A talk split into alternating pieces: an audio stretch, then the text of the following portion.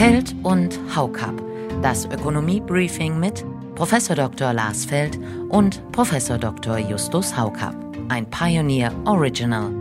Also auch wenn hier im Rheinland Karneval ist, ist das äh, momentan nicht die Zeit, an der man fröhliche Lieder singt äh, eigentlich. Wir können uns keine Appeasement-Politik des 21. Jahrhunderts leisten. Das geht nicht. Also ohne Kosten geht's nicht, das ist ganz klar. Also Sanktionen sind nicht kostenlos. Wir sind durchaus in einer Situation, wo wir von einem Energiepreisschock reden können, der jetzt auf uns zukommt. Aber dann stellt halt sich halt die ganz unangenehme Frage, Kohle oder auch Kernenergie. Woher soll der Strom dann kommen?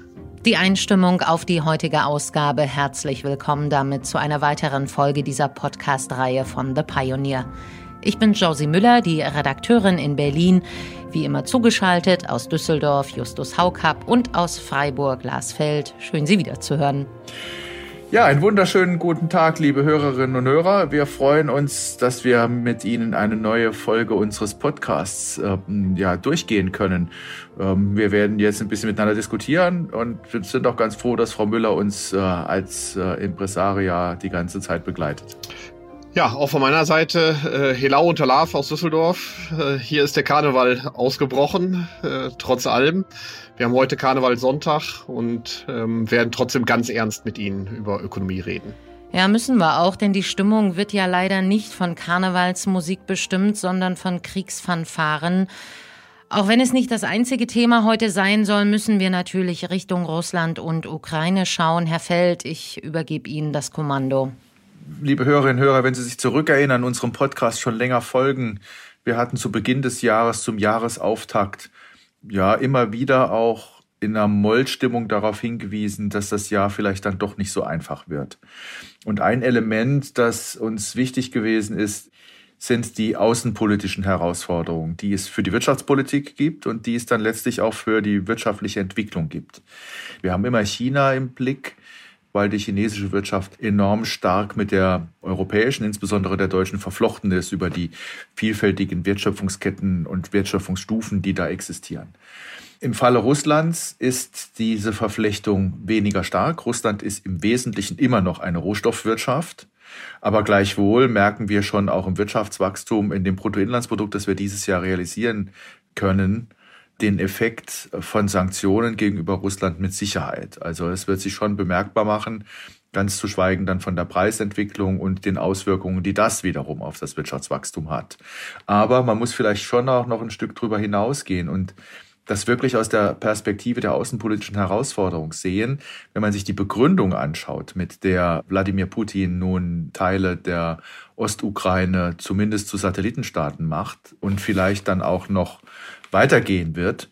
Da steckt die Begründung drin, die man aus der ja, traditionellen großrussischen imperialistischen Politik über Jahrhunderte kennt, sich nämlich ausdehnen zu wollen, mit der Vorstellung, dass da irgendetwas originär russisch wäre, dass die Ukraine eigentlich Kleinrussland ist und Weißrussland auch nochmal ein Satellit. Und da bin ich ja mal gespannt, was ihm einfällt zu Finnland und zu anderen Staaten. Wir haben schon jetzt an der europäischen Grenze eine größere Herausforderung, die durchaus auch Staaten betrifft, die schon NATO-Mitglied sind, also beispielsweise das Baltikum oder Polen. Und auf der anderen Seite auch Staaten betrifft, die schon lange zur Europäischen Union gehören und die den NATO-Beitritt möglicherweise auch in den, in den Blick nehmen, jetzt verstärkt in den Blick nehmen angesichts der russischen Bedrohung. Und das bedeutet dann durchaus auch, dass es nicht nur um die Ukraine geht oder um die Frage, wer stört da die Weltordnung, völkerrechtlich oder wie auch immer, sondern es ist nun eine direkte, eine unmittelbare und massive Bedrohung der europäischen Länder. Bin ich im Prinzip bei dir. Man muss da ein bisschen über den Tag hinaus gucken. Es stellt sich natürlich, hast du recht, die Frage nach den Implikationen für die Zukunft. Die Energielieferungen, also Öl und Gas, das hängt natürlich in Teilen unterschiedlich stark äh, an Russland. Die Einschätzung ist ja so, beim Öl ist es gar nicht so dramatisch eigentlich. Da gibt es auch Zeichen für Entspannung auf anderer Seite. Beim Gas ist es nicht ganz so leicht, äh, sich aus der Abhängigkeit, die zwar gegenseitig ist, aber ist eben eine Abhängigkeit, äh, zu befreien. Ähm, und es gibt dann auch noch einen Teil anderer Rohstoffe, äh, wo es doch erhebliche Verflechtungen gibt. Also ähm, die Aluminiumpreise, äh, die Nickelpreise, sie sind durch die Decke geschossen, jetzt auf höchsten Stellen seit zehn Jahren. Allgemein dieses Rohstoffthema Das belastet natürlich dann die deutsche Volkswirtschaft oder die europäischen Volkswirtschaften ganz direkt. Diese Fragen, was passiert mit anderen osteuropäischen Ländern, wie sag mal, sicher sind noch Investitionen in diesen Ländern etc. Das ist eine längerfristige Frage, äh, aber die wird natürlich klar von der, sag mal, in Anführungszeichen Lösung dieses Konfliktes stark abhängen. Mhm. Wir hören mal kurz Ihren Pioneer-Podcast-Kollegen, sozusagen den ehemaligen Außenminister Sigmar Gabriel. Der meint, wir könnten und sollten möglicherweise neben dem Stopp von Nord Stream 2 unsere gesamten Energiebeziehungen mit Russland auf Null fahren. Natürlich kann Russland heute sein Erdgas auch nach China verkaufen. Der Energiehunger in China ist gewaltig. Trotzdem glaube ich, wäre es ein erheblicher Einschnitt, wenn wir nicht nur Nord Stream 2 stoppen, sondern über die nächsten drei bis fünf Jahre unsere Energiebeziehung zu Russland auf Null fahren. Das geht nämlich technisch und wirtschaftlich. Das kann man. Die Frage ist, halten wir das aus? Die Frage gebe ich an Sie weiter. Halten wir das aus? Denn für uns wird das ja auch einen Preis haben und nicht im übertragenen Sinne, sondern weil einfach alles noch teurer wird. Ja, absolut. Ja, klar. Dass das dann teurer ist, ist allen bewusst. Ja. Und führt natürlich schon auch dazu, dass wir Beeinträchtigungen in der Produktion dadurch haben werden, weil da manche Produktion dann eben etwas teurer wird und sich nicht mehr in gleichem Maße lohnt. Und auf der anderen Seite, wenn wir die Inflationsproblematik vor Augen haben, da spielt dann natürlich die Entwicklung der Energiepreise auch eine wichtige Rolle. Natürlich kann man dann sagen, die Kerninflation ohne Energie ist jetzt nicht so dynamisch, aber am Schluss hilft uns das ja auch nichts. Also es macht schon Sinn, sich dann insgesamt die Inflationszahlen anzuschauen. Und nun spricht doch vieles dafür, dass wir mit dieser Inflation dann auch länger zu kämpfen haben. Nicht zuletzt, weil jetzt der Konflikt mit Russland hinzukommt. Also ich denke, man kann substituieren. In der Tat, die Frage ist, wie genau man sich das dann äh, vorstellt. Am einfachsten ist es sicherlich beim Öl. Da gibt es auch erste Anzeichen und vielleicht werden die sogar befeuert durch die Russland-Ukraine-Krise, dass man doch mit dem Iran äh, zu einer Lösung kommt, die Wirtschaftssanktionen da zu lockern und vielleicht doch iranisches Öl letztendlich russisches Öl ersetzen wird können. Das hängt natürlich davon ab, ob wie man da in den äh, Fragen der Kernenergie, äh, des Nuklearabkommens vorankommt. Ähm, aber beim Gas ist es schwieriger und da stellt sich eine spannende Frage aus meiner Sicht, will man Gas dann durch Gas ersetzen? Oder ersetzt man Gas möglicherweise durch Kohle etwa wieder? Mhm. Das ist theoretisch möglich. Die Kohlekraftwerke stehen ja noch. Man könnte auch wieder einen Schritt zurück machen. Das ist, glaube ich, mit der grünen Bundesregierung oder der Ampelkoalition schwer vorstellbar. Es wäre für die Grünen auch eine sehr, sehr schwierige Situation.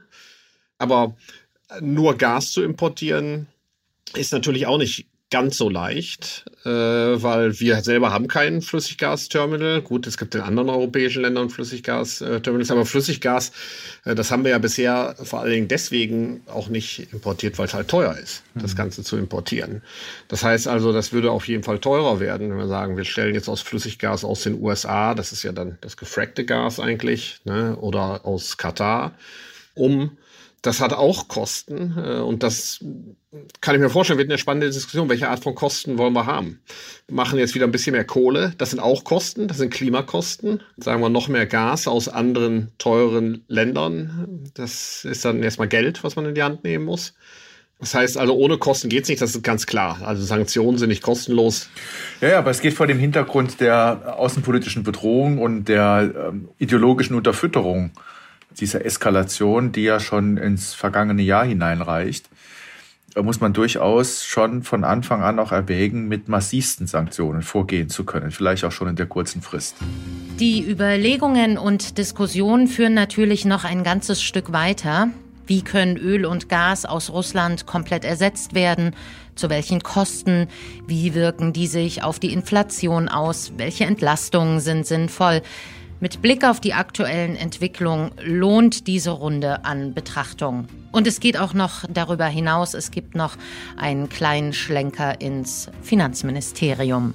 In ganzer Länge hören Sie diese Ausgabe als Teil unserer Pioneer-Familie. Ihre Unterstützung ermöglicht werbefreien, unabhängigen Journalismus. Alle Infos finden Sie auf thepioneer.de. Wir würden uns freuen, wenn Sie mit an Bord kommen. In nicht ganz so leichten Zeiten sagen wir trotzdem Tschüss, einen schönen Sonntag und wir hören uns in 14 Tagen wieder. Und gehen Sie durch diese schwere Zeit mit Zuversicht.